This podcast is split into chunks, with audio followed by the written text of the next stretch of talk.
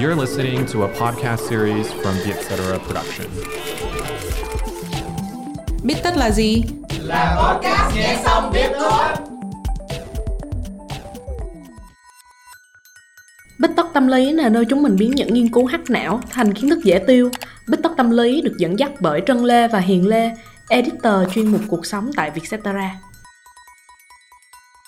Chị Hiền ơi, có bao giờ chị trải qua cảm giác á, dù là chuẩn bị cho bài thuyết trình kỹ đến đâu, nhưng mà đến lúc á, chị đứng trước mọi người á, chị vẫn bị khớp lên khớp xuống không?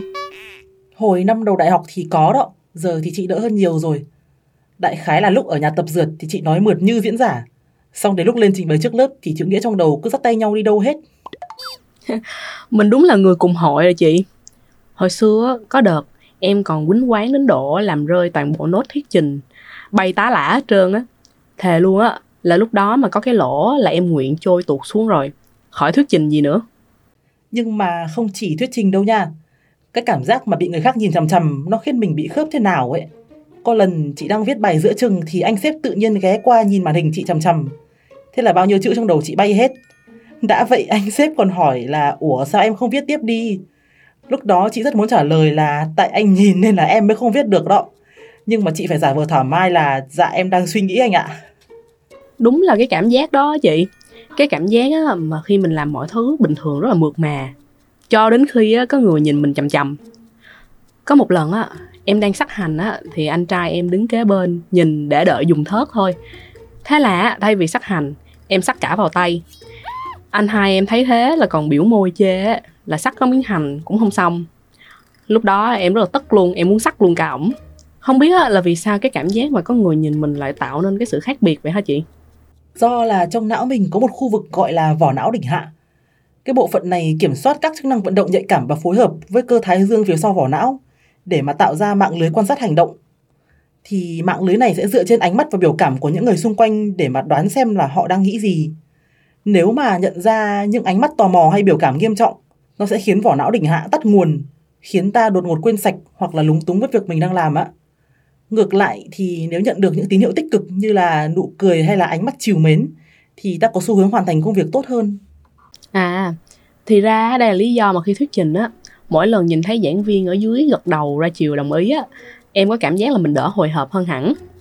Nhưng mà hôm nào xui á gặp giảng viên có cái nhìn hơi đâm chiêu dù là biết đó là biểu cảm thông thường của họ chứ không phải là họ cố ý. Nhưng mà lúc đó tim em á, vẫn đập lạch bạch lạch bạch á bởi vậy hôm nào mà thuyết trình mà ngồi bàn đầu thì chị cũng sẽ giả vờ gật đầu ra chiều là mình đồng ý để cổ vũ tinh thần cho các bạn nhóm khác. Chứ nói thiệt có khi ngồi nghe giữa chừng thì não chị đi chơi mất tiêu đâu có nhớ gì đâu. Bởi vậy á một trong những cái mẹo thuyết trình của em á là thay vì nhìn vào mắt thì mình sẽ nhìn vào mũi của người nghe.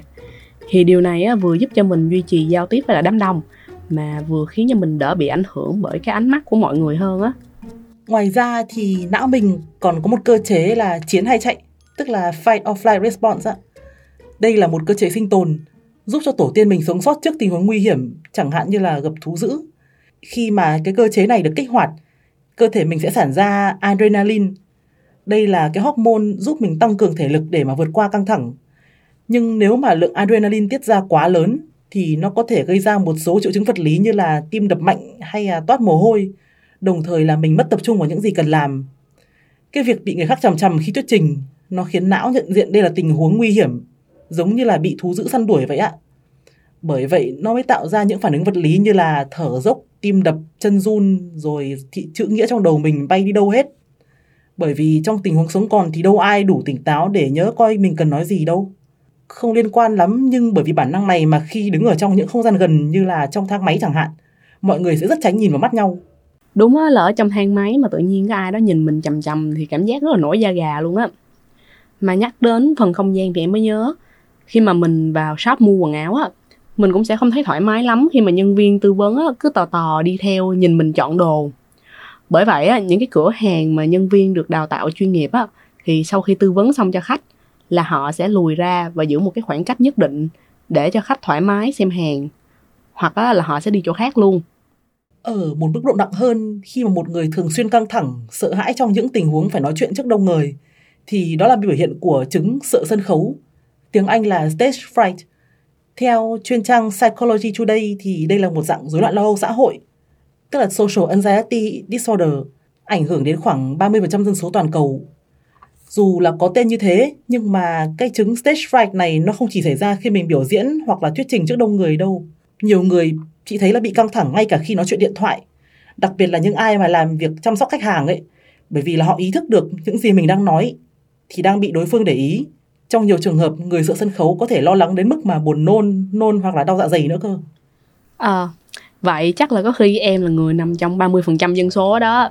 Em nhớ vào năm cấp 3 thì em có đại diện lớp đi thi văn nghệ. Đó đáng lý là một cái tiết mục song ca. Nhưng mà rất là suối quẩy á, là vào đúng ngày biểu diễn á, thì bạn diễn của em bị bệnh nằm ở nhà. Thế là em buộc phải trình diễn solo. Em từng biểu diễn song ca và top ca trước đó rồi. Nhưng mà solo thì chưa bao giờ. Việc mà mình bị mất đi cái cảm giác mà được chìm vào nhóm á, nó tạo nên rất là nhiều khác biệt trước lúc lên sân khấu á em cảm giác rất là khó thở và bị kiểu đau bụng nữa chị rồi sau đó thì sao thế em thì em vẫn lên sân khấu thôi nhưng mà nó không có được gọi là một buổi biểu diễn hay. Tuy nhiên á, thì bởi vì em đã tập dược rất là lâu trước đó và thuộc cả hai lời á, nên là nhìn chung nó cũng chót lọt. Lúc đó mồm em thì cứ hát, như là chạy đĩa thôi, chứ nói thiệt á là não đã ngưng hoạt động rồi. Bởi vậy á, dành cho những bạn bị mắc chứng sợ đám đông á, nhưng mà buộc phải thuyết trình, thì bên cạnh việc mà chuẩn bị bài thuyết trình thật là kỹ á, thì nếu được, mọi người nên chia đều bài thuyết trình cho các thành viên trong nhóm như vậy á thì thời lượng của mỗi người á sẽ được rút ngắn hơn. Còn nếu buộc phải solo chẳng hạn như thuyết trình ở trong công ty thì mọi người có thể bố trí một cái người cùng team để giúp mình trả lời những cái câu hỏi từ người khác. Việc có đồng đội thì thường là nó giúp ích hơn về mặt tâm lý. Khi mà biết á, có người cùng cánh team với mình á thì mình sẽ an tâm hơn để tập trung vào cái phần thuyết trình.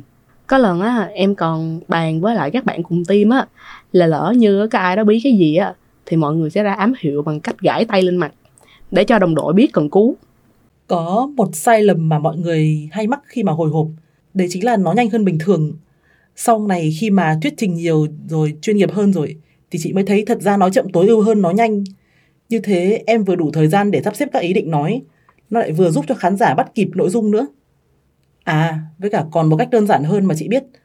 Đó chính là tập ôm kiểu bướm mỗi khi mà mình hồi hộp quá trước buổi thuyết trình. Cách thực hiện cũng dễ thôi. Là em bắt chéo hai tay trước ngực sao cho đầu của hai ngón giữa ở mỗi bàn tay đặt bên dưới xương đòn. Sau đó mình luân phiên vỗ tay lên ngực, chậm rãi và theo nhịp. Vừa vỗ vừa hít vào thở ra và lặp lại liên tục trong khoảng 30 giây. Mục đích của kỹ thuật ôm kiểu bướm này là cân bằng các tế bào của hai bên bán cầu não. Từ đó giúp làm giảm các cảm xúc mãnh liệt thì mình sẽ bình tĩnh hơn ạ. Cảm ơn các bạn đã lắng nghe podcast Bích Tất Tâm Lý. Bạn có phải là người thuộc hội sở thuyết trình trước đám đông? Nếu có một câu chuyện hay nào về đề tài này muốn chia sẻ với chúng mình, thì các bạn hãy gửi email về cho hòm thư bittocca.vietcetera.com nhé. Hẹn gặp lại các bạn vào podcast tuần sau.